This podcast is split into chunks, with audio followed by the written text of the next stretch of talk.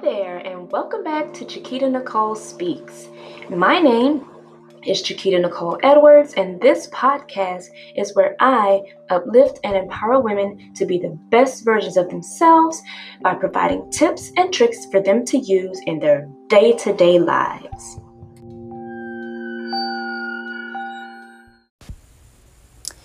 Last year, today of last year, I was challenged to be vulnerable and talk about something very personal that I never had the courage to talk about before.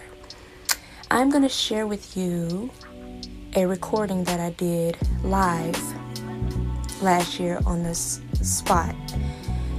And you can, when you listen, you can tell in my voice that I was nervous, and I mentioned several times within the recording how nervous I was.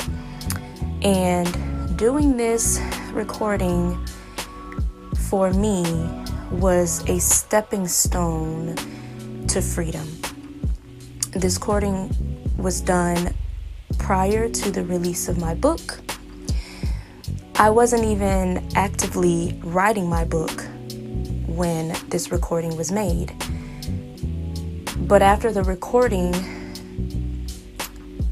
I decided that writing my book and having the strength and courage to publish it was something that I needed to do. And that thought didn't come to me right away. It was several weeks that had passed before I realized that in order to completely free myself from the bondage I had placed myself in, that this was something that I needed to do.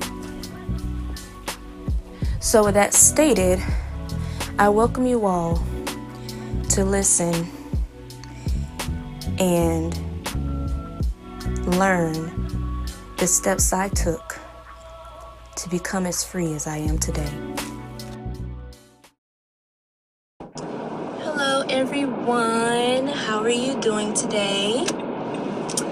My name is Chiquita Nicole, aka Sassy Fit, and I am doing a challenge that was started by Stefan Gilliam.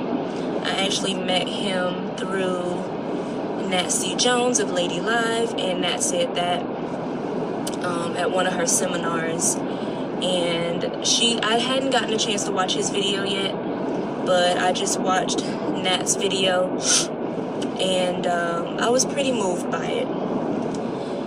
Now, I am going to admit um, I'm very nervous about this right now as I very rarely, if at all, share anything intimate about myself on social media. So this is definitely a step out of the box for me.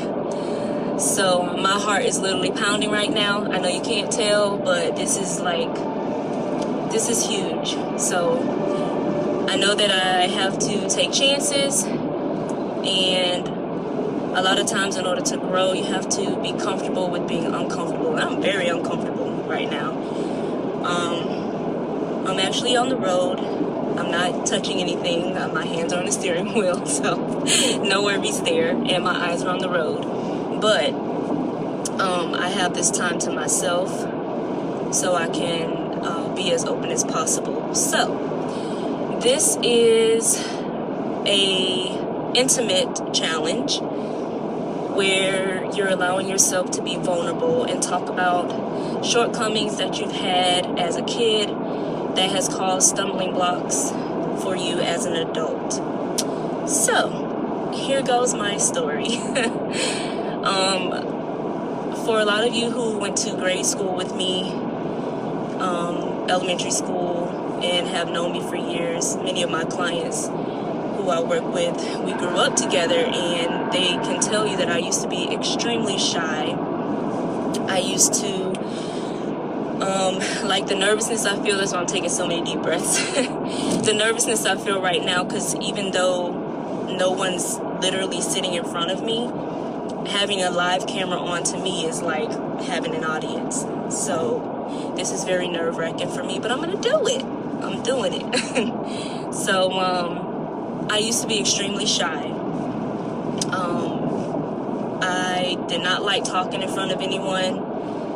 Growing up, um, I used to keep to myself. I remember middle school, I would purposely sit at a table by myself just because I didn't want to be next to anyone. I, I was very afraid of what people thought of me.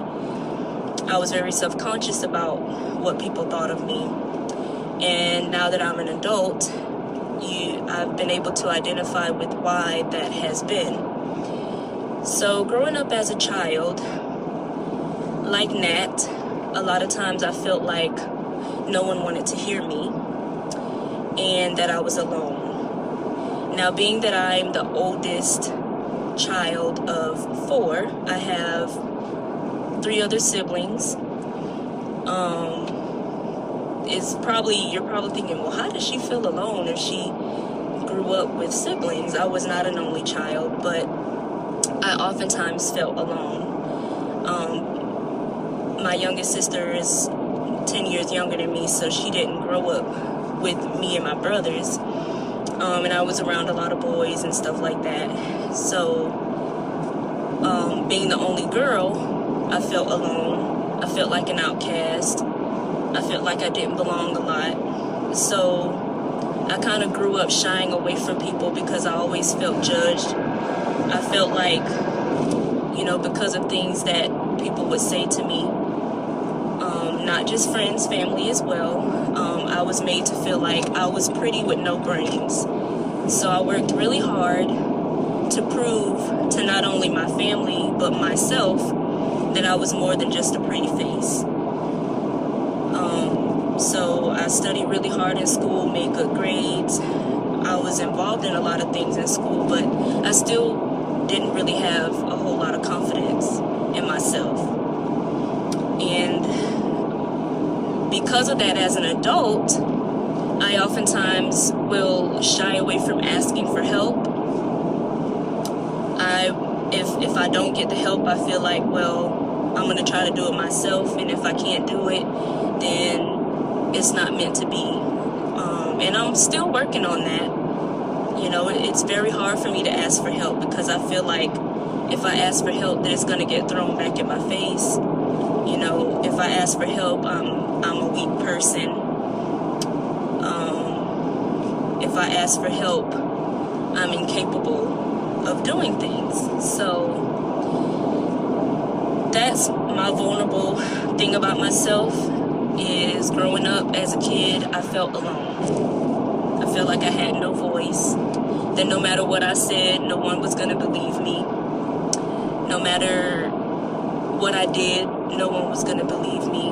I have to always fight my own battles because I didn't feel like I had anyone to fight for me. So now I have this protection around me all the time where I feel like I have to be strong for everyone, including myself. And yeah, so that's it in a nutshell. I hope I did okay, Stefan. Um, again, I identify and I have been told, you know, you walk around with a figurative gun loaded, um, meaning that, you know, I'm ready to defend myself at all costs because I don't have anyone to defend me. And, you know, I know that's not true now. I know that there are people who will fight for me, and I have really good friends. Nat is an amazing friend. We went to high school together, but we weren't close. She was a couple grades ahead of me and um, so I didn't really know her, know her. But connecting with her as an adult has been a true blessing. I have worked so hard to surround myself with positive people who will uplift me and encourage me and, you know, be someone that can I, I can go to and talk to and I won't be judged and they actually can they actually hear me. And that's why I do what I do with my business of empowering women. Um, And I tell people all the time, yes, I'm a fitness instructor and I do group personal training classes and I absolutely love it. And I'm very adamant about teaching the importance of a healthy lifestyle, but it's more to it than that for me. You know, I've been depressed. I've been, you know, in a place where I didn't know what my life was going to be like because I was going through so much turmoil and my self esteem was not there. So I worked really, really hard, and fitness has literally saved my life. You know, running and just all the things that I've done that has worked for me. And so, because I've overcome a lot, no, God is not finished with me yet. He's still working on me. But I have overcome a lot I believe that so many more women can overcome what I have overcome. I'm not going to say in detail everything on the video that I've experienced, but in a nutshell, those are the feelings that I've had in me since a child. And that's hard, especially as a woman, when you feel like you have to fight your own battles all the time and you have to be um, Wonder Woman all the time and you feel like you don't have a voice because it's like, what's the point of talking? No one's going to listen. And like Nat said, there are situations where I should have spoken up, but instead I was a doormat because I felt like if I did speak up, it wasn't going to get me anywhere. But I practice on setting boundaries and speaking up for myself, and I see that it does work. So I hope this encourages someone